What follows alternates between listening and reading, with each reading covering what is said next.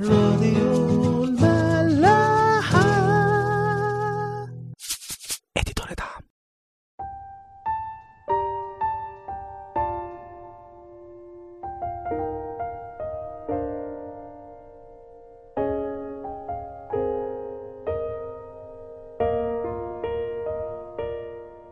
مساء الخير. أهلا بيكم في حلقة جديدة من برنامج عيش وملح. النهارده هنكمل مع بعض المزمور ال 18 الجزء التاني منه. المزمور حقيقة وأنا بقرأ فيه وبقرا التأملات فيه وبتأمل فيه وماشي فيه كده. حاسس إن هو مزمور فعلا جميل وغني بتأملات في منتهى الجمال. فهنكمل مع بعض النهارده الجزء التاني من المزمور ال 18 من الآية 8 للآية رقم 15 بيقول المزمور صعد دخان من أنفه ونار من فمه أكلت. جمر اشتعلت منه. طأطأ السماوات ونزل وضباب تحت رجليه. ركب على كروب وطار وهف على أجنحة الرياح.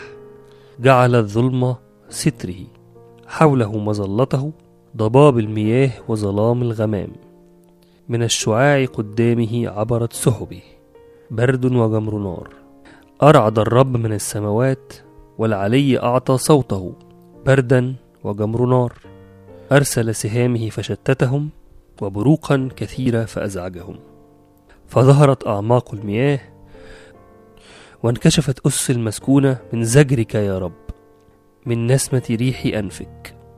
طيب هو الجزء ده من المزمور؟ زي ما كنت قلت لكم الحلقة اللي فاتت إنه المزمور ده فيه زي قصة التجسد أو قصة مجيء المسيح في آيات فيها نوع من التشبيهات حلوة جدا. في آيات فيها تشبيهات وفيها تأملات في منتهى الجمال عن مجيء المسيح وعن إزاي الموضوع ده كان رائع وكان مملوء بالمجد والقوة وكان فيه محبة عظيمة جدا من ربنا إنه يجي ويتجسد في جسد إنساني علشان يفتي الطبيعة البشرية اللي أخطأت وكانت تحت سلطان الموت وسلطان إبليس. من أول ما آدم أخطأ لغاية مجيء المسيح. بيقول في الآية 8 صعد دخان من أنفه ونار من فمه أكلت جمر اشتعلت منه. الآية لو خدناها على بعضها كده هي بتتكلم عن إزاي غضب ربنا على الحالة اللي كانت فيها النفس البشرية في خطية وعلى إن إبليس مستعبد الإنسان فقد إيه غضب الله متجسد في كلمة إن هو صعد دخان من أنفه. دايما بنقولها بالبلدي كده إن هو الواحد لما يبقى غضبان أكنه بيطلع دخان ونار من فمه أكلت. ده رمز للغضب. الله على الخطية وعلى سلطان إبليس على الإنسان. لكن لو خدنا جزء جزء منها صعد دخان من أنفه دي آه دي بتدل على غضب ربنا وإنه أكنه بيستعد كده لحاجة. يعني هو بيستعد إن هو يجي. فبيستعد فعمل إيه؟ نار من فمه أكلت. هنا لو خدنا الحتة دي لوحدها هي رمز لكلمة الله. كلمة الله في الكتاب بتتوصف على إن هي نار أو أحد. صفات كلمة الله أو تشبيهات لكلمة الله اللي كانت بتطلع من فم الله بالوحي الإلهي على لسان الأنبياء لكن هي نار. ودايما بتتشبه إن كلمة الله جوانا نار آكلة. فبيكمل بيقول جمر اشتعلت منه. طأطأ السماوات ونزل وضباب تحت رجليه. طأطأ السماوات طأطأ دي معناها إن هو أحنى يعني هو تنى السماوات أو زي داس على السماوات وجه. وضباب تحت رجليه. الضباب هنا بيتفسر على إنه الحاجة اللي كانت أخفت لاهوت المسيح. يعني الضباب ده رمز للجسد الإنساني اللي هو جسد المسيح اللي كان خافي لاهوته جواه فأكنه اللاهوت ده حواليه ضباب محدش شايفه كويس. في الآية 12 بيكمل ويقول من الشعاع قدامه عبرت سحبه برد وجمر نار.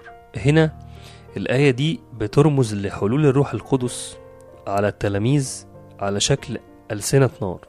فهنا الجمر نار رمز للروح القدس اللي برضه بيتشبه على إنه نار آكلة جوه الإنسان علشان تكون سبب تأديب وسبب إرشاد وبتحرك النار دي الإنسان المؤمن بربنا في حياته إن هو يمشي حسب الوصية وكمان أوقات بتبقى نار للتوبيخ والتأديب. فالسحب هنا في الآية دي عبرت سحبه تشير للأنبياء والقديسين اللي حل عليهم الروح القدس. والروح القدس زي ما قلنا رمزها هنا الجمر والنار. المسيح قبل ما يصعد للسماء بعد ما قام من الأموات وظهر للتلاميذ. قال لهم قبل الصعود على طول استنوا ما تمشوش من أورشليم لغاية لما تحصل حاجة قوية جدا وكبيرة جدا في حياتكم. وكانت الحاجة دي هي حلول الروح القدس على التلاميذ في اليوم الخمسين على شكل ألسنة نار. وكان حلول الروح القدس ده ضروري يحصل قبل ما التلاميذ تروح تخدم. ليه؟ لأنه هو ده اللي هيحرك وهو ده اللي هيوجه هو ده اللي هيرشد مش بس كده ده كمان هو اللي هيكون القوة الحقيقية للإنسان في خدمته وفي حياته وفي علاقته بربنا كان مهم جدا إن المسيح أقنوم الإبن يصعد للسماء وتحل روح القدس على التلاميذ وبالتالي على الكنيسة وعلى أي إنسان في المعمودية أو بالإيمان علشان تكون هي الكنز الحقيقي اللي في حياته والقوة الحقيقية اللي في حياته والمرشد في حياته اللي بيحركه في كل حاجة. وعلشان الإنسان يقدر يفهم حكمة ربنا في إنه يسلم له كل حاجة في حياته بحيث إن الله بالروح القدس بيوجه الإنسان في حياته وبيرشده لكل عمل الخير وعمل البر وعمل الإيمان اللي ربنا خلقنا أصلا علشان نعمله في الأرض. وبالتالي الإنسان لازم يكون فاهم إنه هو ولا حاجة. إن هو مش مجرد إناء مجرد آه، وعاء فاضي بيتملي من ربنا بيتملي من نعمة الروح القدس ودي نعمة كبيرة بتتشبه بالكنز علشان يقدر إن هو يخدم ويقدر إن هو يتحرك ويقدر إن هو ينمو وكمان يفهم ربنا. كل ما بيقرب من ربنا ويكون ليه علاقة أقوى بيفهم ربنا وبيفهم مشيئته. وبيعيش أحلى حياة وأحلى علاقة مع ربنا. في آية عايز أقراها معاكم. الآية دي موجودة في رسالة بولس الرسول التانية إلى أهل كورنثوس. الإصحاح الرابع الآية سبعة.